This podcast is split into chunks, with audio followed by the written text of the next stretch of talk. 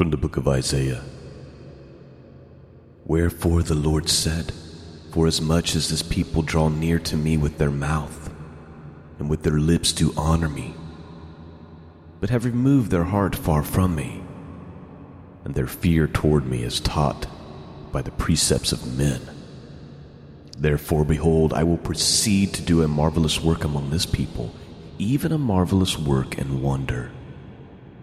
For the wisdom of their wise men shall perish, and the understanding of the prudent men shall be hid.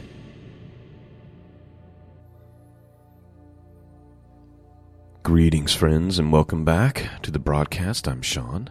Website can be found at scriptureandprophecy.com, and that's where you go to, su- to support this mission of truth and the archives and all of those things. Today, we are resuming our study in the Gospel according to Matthew. We're ready for chapter 15 today, which deals with a couple of things. Uh, primarily, the beginning here is Jesus dealing with the hypocrisy of the Pharisees and warning people that they shouldn't fo- follow the blind. If you follow the blind, you and the person you're following, the both of you will fall into a pit. So he's warning against following teachers that don't know what they're talking about.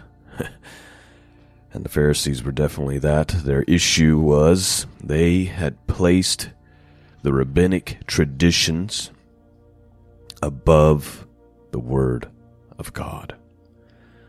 And then we have Jesus healing a Gentile woman.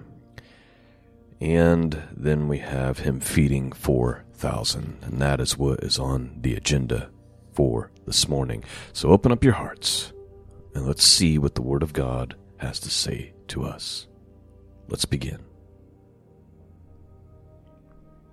Chapter 15, verse 1. Then some Pharisees and scribes came to Jesus from Jerusalem and said, Why do your disciples break the tradition of the elders? For they do not wash their hands when they eat bread. Please note. Notice they don't come to Jesus and say, Why are your disciples breaking the law? Why do your disciples break the traditions of the elders? That's the question. Continuing on.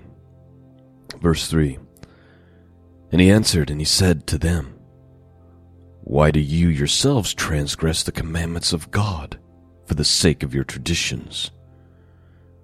For God said, Honor your father and your mother, and he who speaks evil of father or mother is to be put to death. But you say, Whosoever says to his father or mother, Whatever I have that I would help you, has been given to God he is not to honor his father or his mother. And by this you invalidate the word of God for the sake of your traditions, you hypocrites. Rightly did Isaiah prophesy of you. This people honors me with their lips, but their heart is far away from me.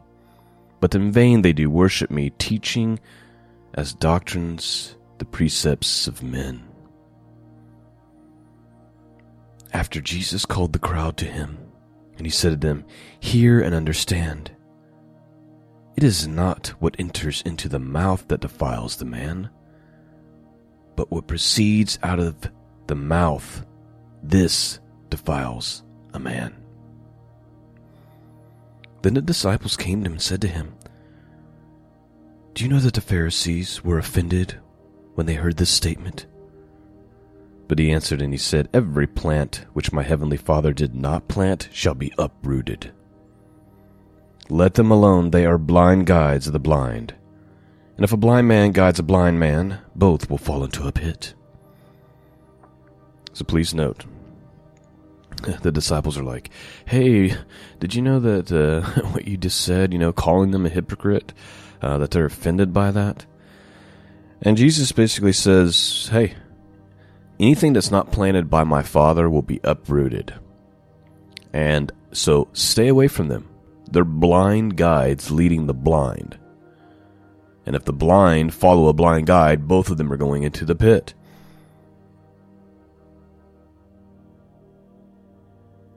every plant which my heavenly Father did not plant shall be uprooted. That's a pretty bold and strong statement.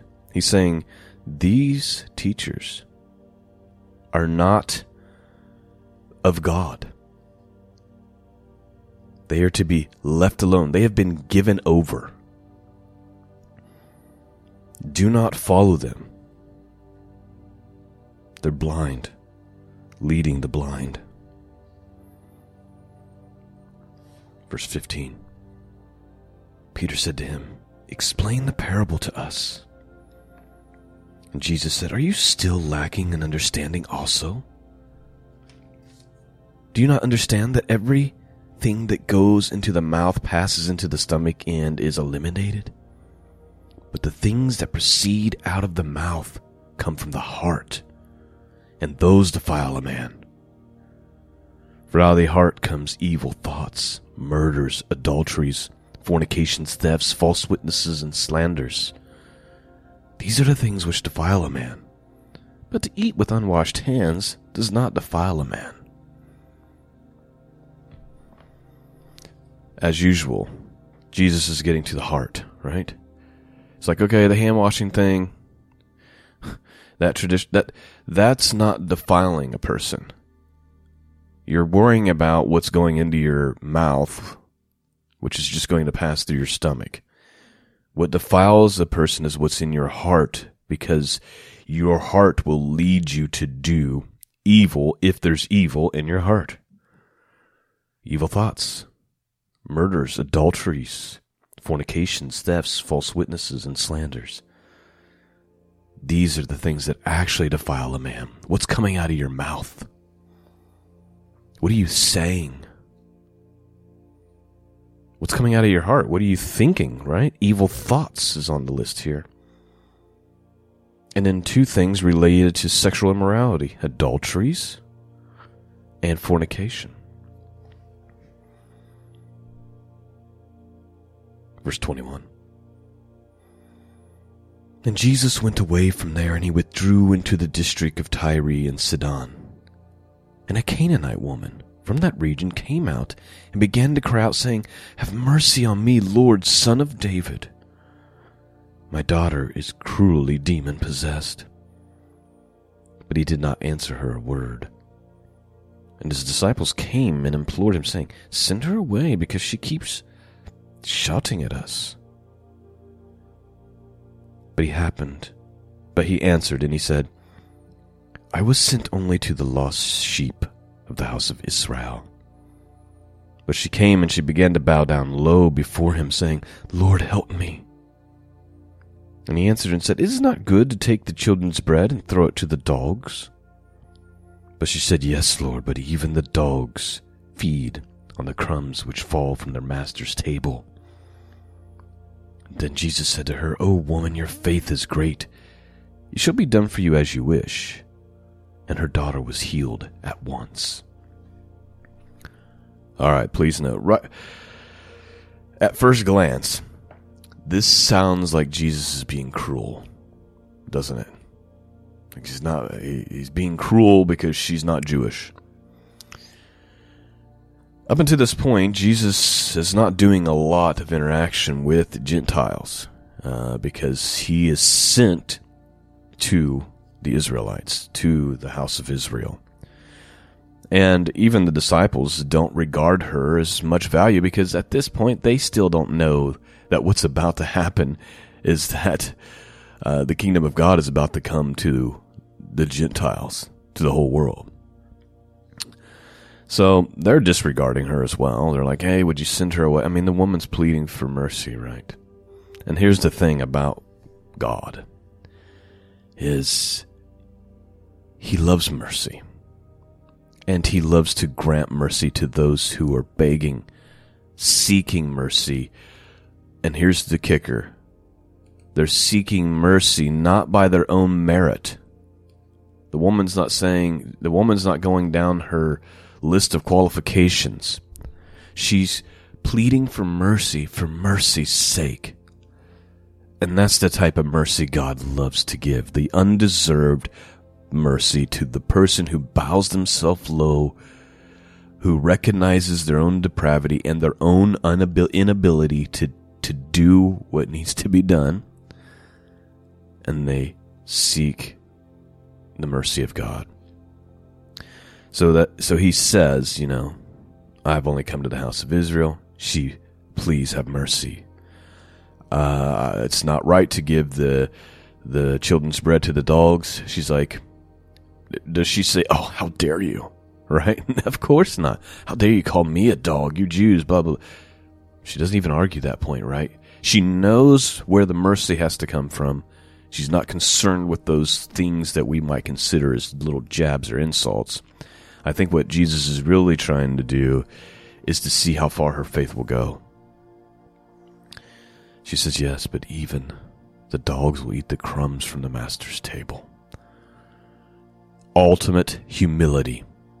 This is what she came to Christ with, pleading for mercy, complete submission in humility for the sake of her daughter Jesus recognizes that as great faith. And to God, great faith and the appeal for mercy and grace, he he can't resist. He loves that. As we see here, Jesus, O woman, your faith is great. It shall be done for you as you wish. And her daughter was healed at that moment. F.B. Meyer says this a crumb from the table of our Lord can make the heart satisfied and glad. But the, supp- the suppliant must take the right place and give him his right place. This poor Gentile mother had no claim on Jesus as the son of David. He was therefore silent. It was impossible for her to come in by the door of the covenant, but his silence led her to knock at another door and taught her to cry, Lord, help me. There was yet another lesson for her to learn. And the Lord knew that she was capable of learning it. She must realize that, for the time of his ministry was confined to the chosen people, so that the Gentile claim could be recognized only incidentally. But when she was willing to take the low place under the table and ask for the children's crumbs, he put the key of his unsearchable riches into her hand, saying, Woman, great is thy faith be it unto thee even as thou wilt. Those who yield to God most absolutely are able to decree things. All right. Uh, he does end that quote by citing two scriptures. He cites Job 22:28, which says, "Thou shalt also decree a thing, and it shall be established unto thee, and the light shall be upon thy ways."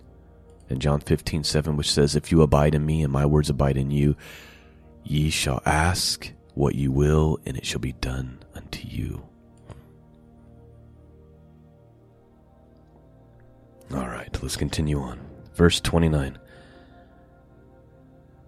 Departing from there, Jesus went along by the Sea of Galilee, and having gone up the mountain, he was sitting there and large crowds came to him, bringing with them those who were lame, crippled, blind, mute, and many others. And they laid them down at his feet, and he healed them. So the crowd marveled as they saw the mute speaking, the cripple restored, the lame walking, and the blind seeing, and they glorified the God of Israel. And Jesus called his disciples. He said, I feel compassion for these people because they have remained with me now three days and have nothing to eat. And I do not want to send them away hungry, for they might faint on the way. The disciples said to him, Where would we get so many loaves in this desolate place to satisfy such a large crowd?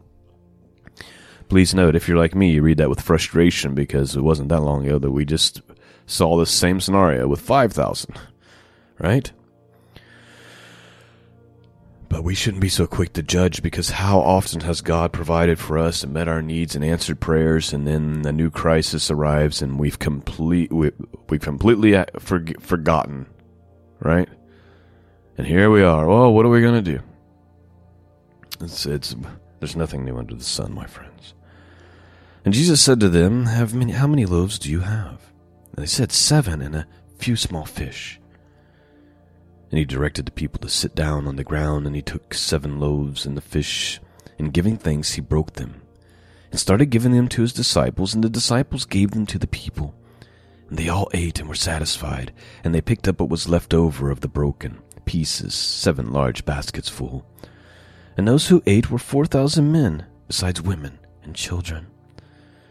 And sending away the crowds, Jesus got into the boat and came to the region of Magadan. And that, my friends, is chapter 15. I pray that it's been a blessing to you this morning. The, the, the biggest lesson that I'm personally taking out of this is the Gentile woman. How she pleaded to God for mercy with absolute lowliness and humility, and may that be the way that we approach an all powerful God. Those who yield to God most absolutely are able to decree things, as F.B. Meyer says. Ask, and it will be done for you. All right, my friends, thank you for listening. Thank you to those of you who support this podcast through Patreon and all of those things. Couldn't do it without you. Thank you for praying for me. Peace and grace be with all of you. And until next time, God bless.